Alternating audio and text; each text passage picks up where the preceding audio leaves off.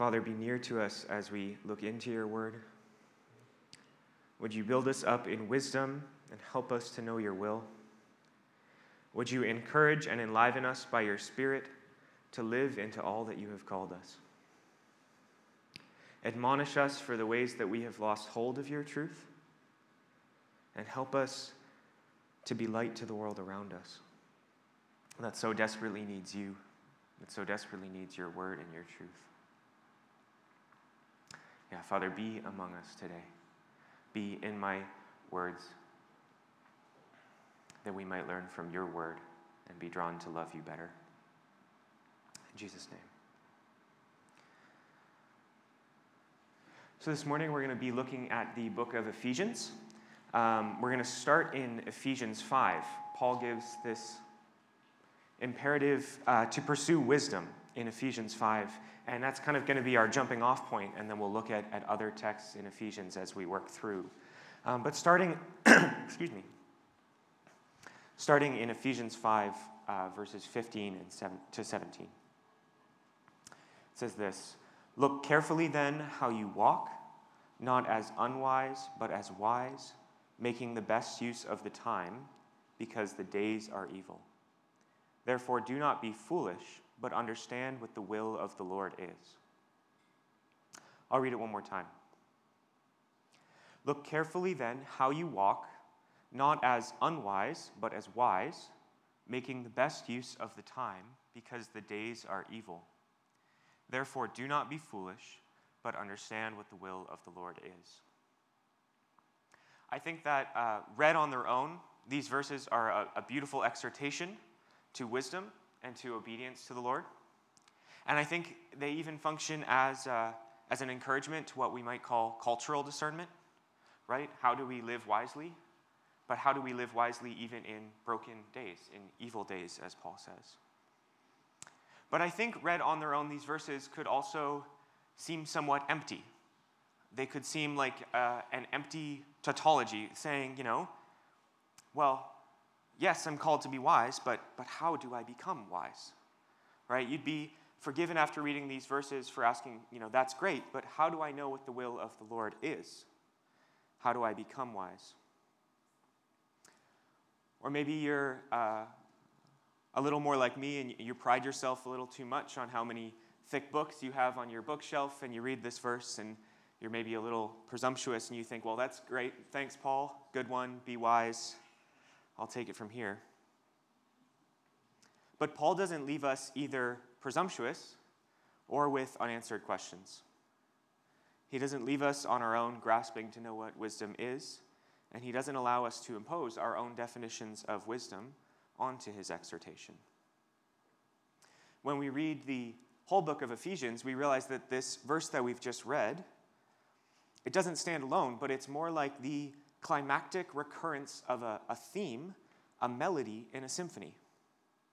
And I don't know uh, classical music well, but I understand that classical pieces are created by weaving together and modulating and, and repeating different musical themes or phrases, uh, sections of melody, and at the end is, is, is this resulting beautiful unified whole. And the book of Ephesians is actually structured in a sort of similar way. The themes weave together and build on each other, and the terms come back in and out, building and, and clarifying them with each repetition. So it's, it's a complex structure, but it's a beautiful structure, a logical structure. And it's, it's um, this sort of symphonic structure that, that analogy is often used of the book of Romans, but I think it works equally well with, with the book of Ephesians.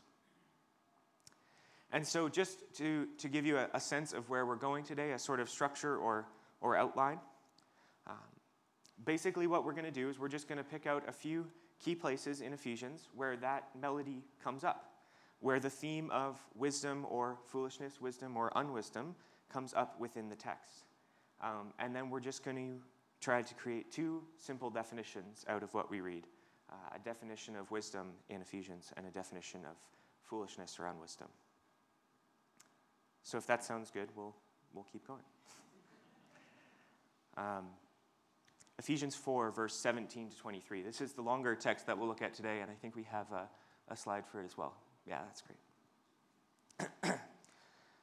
Ephesians 4, verse 17 to 23 says this Now, this I say and testify in the Lord that you must no longer walk as Gentiles do in the futility of their minds. They are darkened in their understanding, alienated from the life of God because of the ignorance that is in them due to their hardness of heart. They have become callous and have given themselves up to sensuality, greedy to practice every kind of impurity. But that is not the way you learned in Christ. Assuming you have heard about him and were taught in him, as the truth is in Jesus, to put off your old self, which belongs to your former manner of life and is corrupt through deceitful desires, and to be renewed in the spirit of your minds, to put on the new self, created after the likeness of God in true righteousness and holiness. In this passage, Paul pairs two simple words. And I would argue that these two words, put together, are two of the most shockingly countercultural words you could speak in 21st century Canada. Maybe even some of the more offensive words you could speak in 21st century Canada. I think maybe you, you even picked up on it from my emphasis on the way through, but these two words are deceitful desires. Deceitful desires.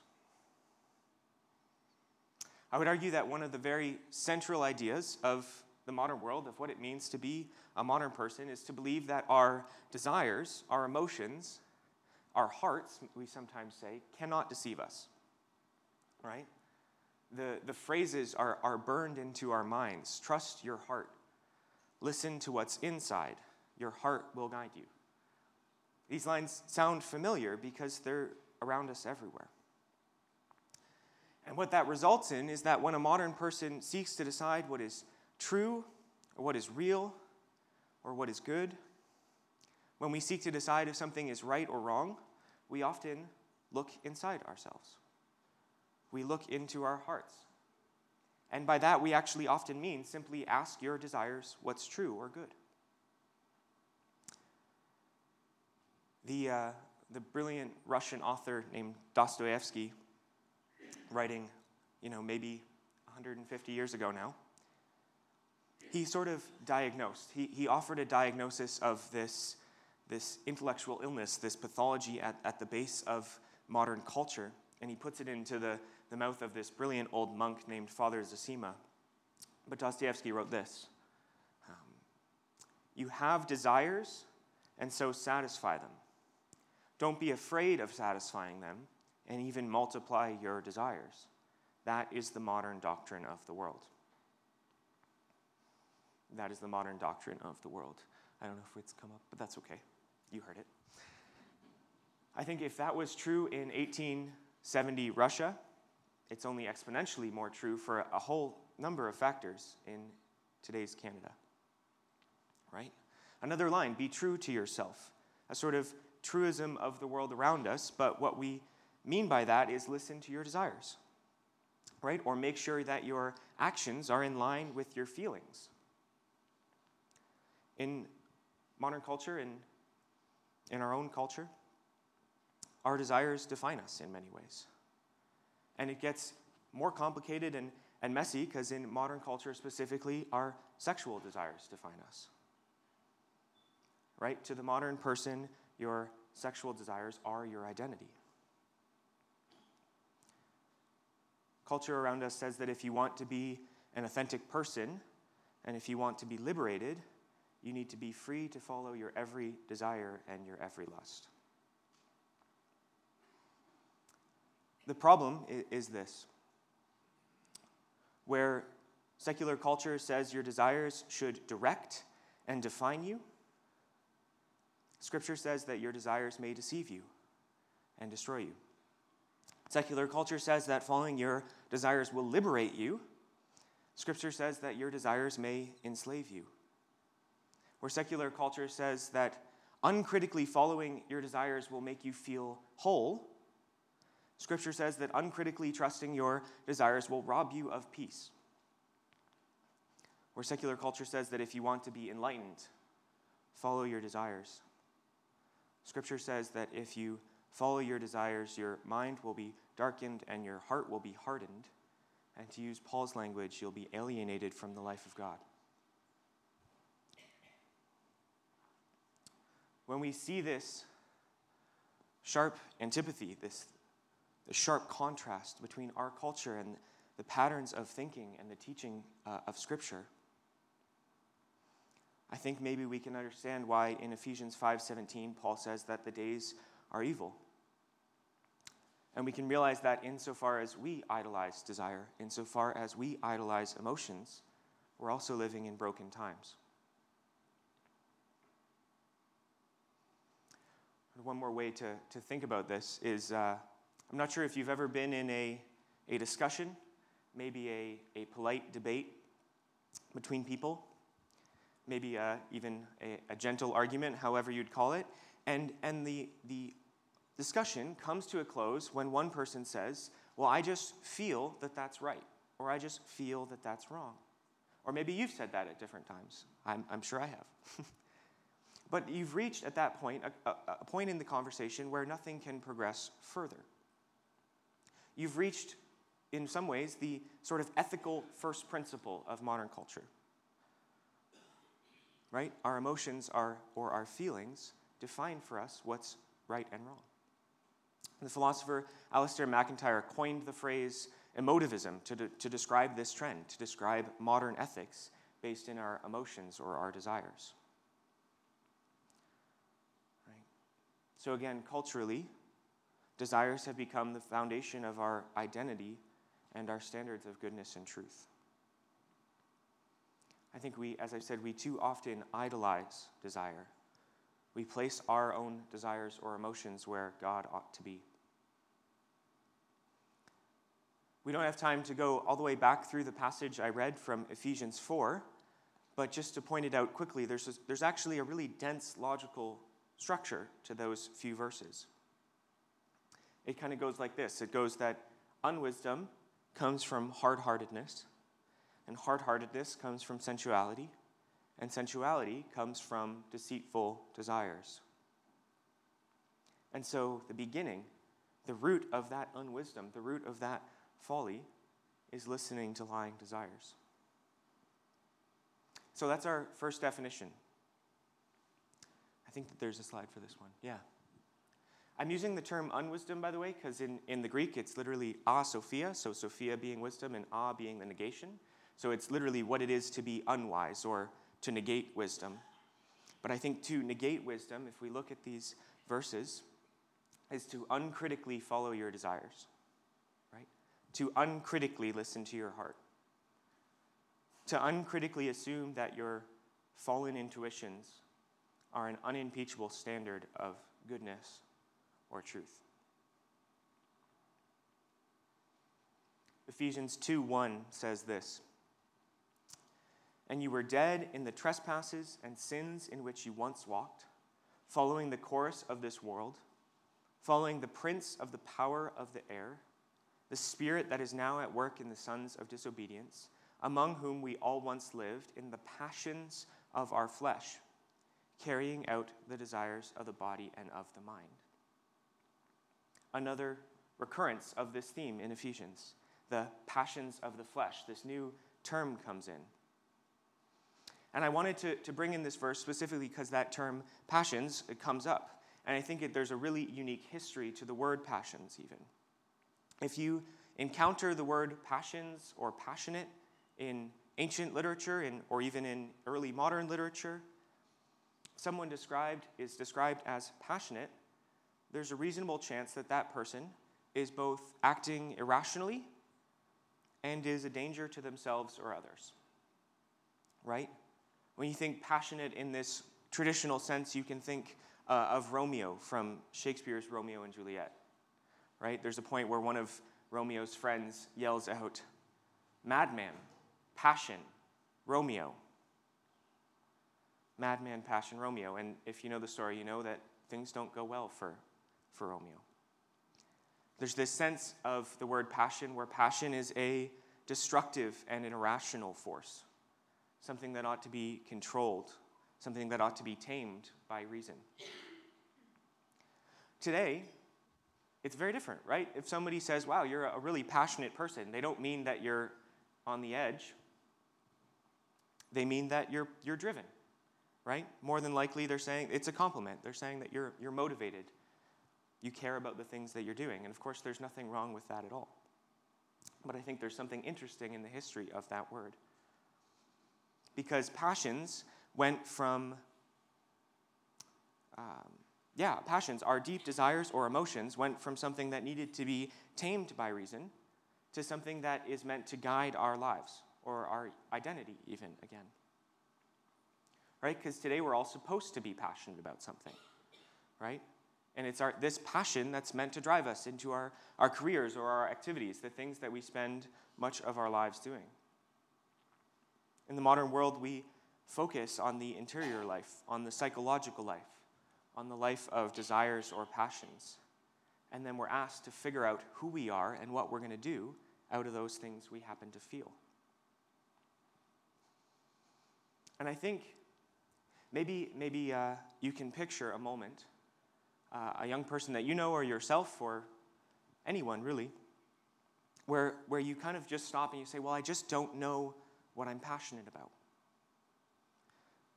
And by that you mean I don't know what I'm supposed to do or who I'm supposed to be. I think this emphasis on passion, this emphasis on our desires, actually puts an, an undue burden on us to come up with meaning for our lives out of inside as opposed to from elsewhere, from God.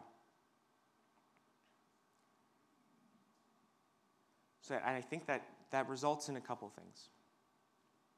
I think our focus on passion results in a couple things. We will, one, potentially will uncritically follow our desires into unworthy callings, right? Because our, our passions can deceive us. Or more likely, we crack under the burden of trying to conjure up meaning for our lives out of nowhere, right? We feel lost and incapable of pursuing anything because nothing that feels worthwhile excites us, impassions us and we feel that we're supposed to find meaning for our lives out of those passions.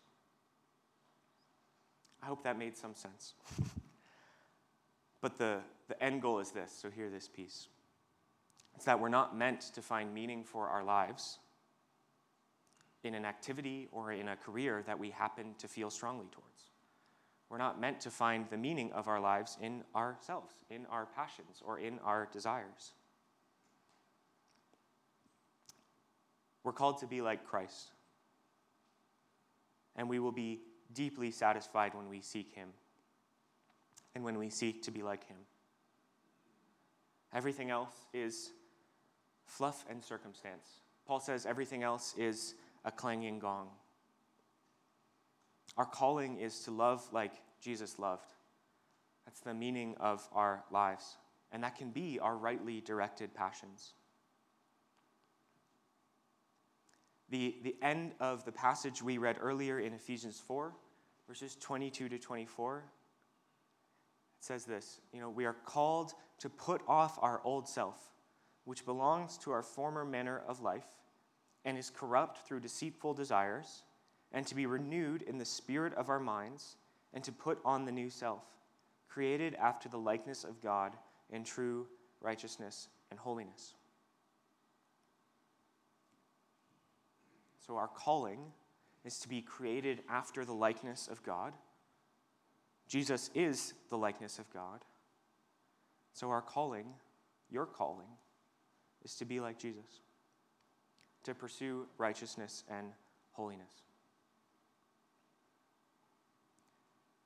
One more recurrence of the melody of the theme Ephesians 5, verses 1 to 2 says this Therefore, be imitators of God as beloved children and walk in love as Christ loved us and gave himself up for us, a fragrant offering and sacrifice. In the book of Ephesians, we are called out of uncritically trusting our desires. And we're called to look like Jesus, to humbly serve and to sacrifice our lives for others.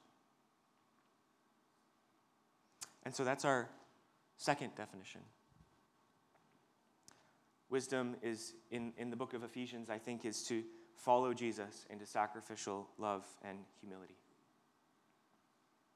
Again, we're called out of uncritically trusting our desires, and we're called to follow Jesus into sacrificial love and humility. For the past little while, um, I've been doing what maybe you'd classify as, as railing against desires a little bit, against emotions or passions. Um, and I do want to clarify that while trusting our fallen desires is the root of, of foolishness, that we are, as Christians, by no means wholesale against our desires or our emotions. Right? If we were Roman philosophers, stoicists, maybe that's the route that we would take. There would be this wholesale rejection of anything that we feel as valuable. But that is definitely not what Paul is saying, and it's not what Christians believe either. Right? We don't need to ask God to turn off our passions or our desires or our emotions. We need to ask God to redeem our emotions and to redirect them to Himself, to redirect our affections to their worthy object. Paul calls us to be renewed in the spirit of our minds. What does that mean? I think that means praying something like this God, I know in my mind that you are worthy of all my affection and all my desire and all my passion. Would you redirect the things that I love so that I can look like you, put on the new self, and serve the world around me? And how do we put on the new self? That's one more phrase from our text today. Paul says that we should put on the new self, created after the likeness of God in true righteousness and holiness. I think Paul actually gives us two hints, and they're kind of weaved through the passages that we've looked at. Two hints on how to put on the new self. The first is to speak truth to each other. Ephesians 4:25 says this: Having put away falsehood, let each of you speak the truth with his neighbor, for we are members of one another. I think we're called to drench ourselves and those around us in the truths of Scripture, so that when our desires do lie to us, because they will, we can know the difference between the Word of God and our own fallen intuitions say that again. I think that we're called to drench ourselves and those around us in the truths of Scripture so that when our desires lie to us, we know the difference between the Word of God and our own fallen intuitions. So Paul says, speak the truth to each other. Speak the words of Scripture to each other.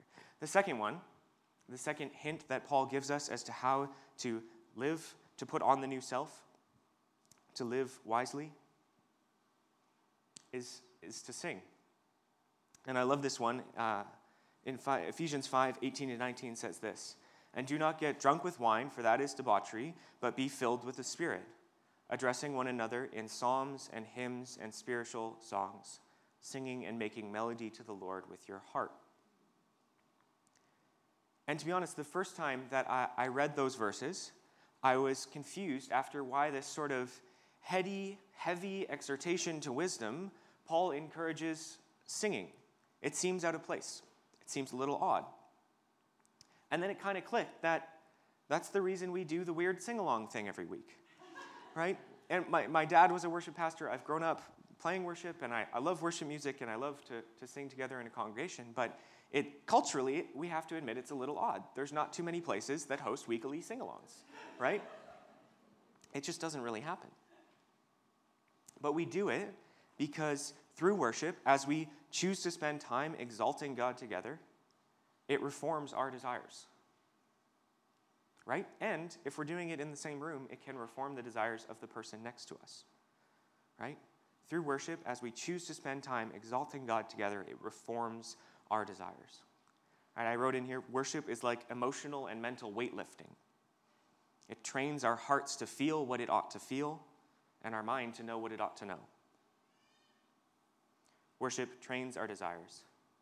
It trains us to place our affections on the right thing and the right person. It trains us to love the right person. It trains us not to listen to our lying desires, our desires that can deceive us. and it calls us to love Christ. A recap, just quickly, two definitions that I hope that you can take with you that I hope maybe you'll repeat to your family or friend in the car on the way home. And unwisdom or foolishness is to uncritically follow your desires. Unwisdom or foolishness is to uncritically follow your desires. And wisdom is to follow Jesus into sacrificial love and humility. Let's pray together.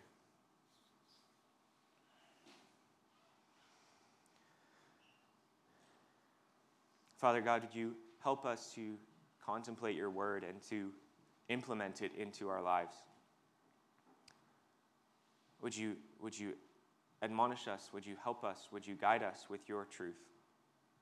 Would we be uh, inspired to pursue you, to pursue Christ likeness over our own wants? And would we trust and would we know that in that we will find our full satisfaction? Be with us as we worship. Would you lift our eyes up to you? Would you train us to love you as we ought to love you? Pray this in Jesus' name.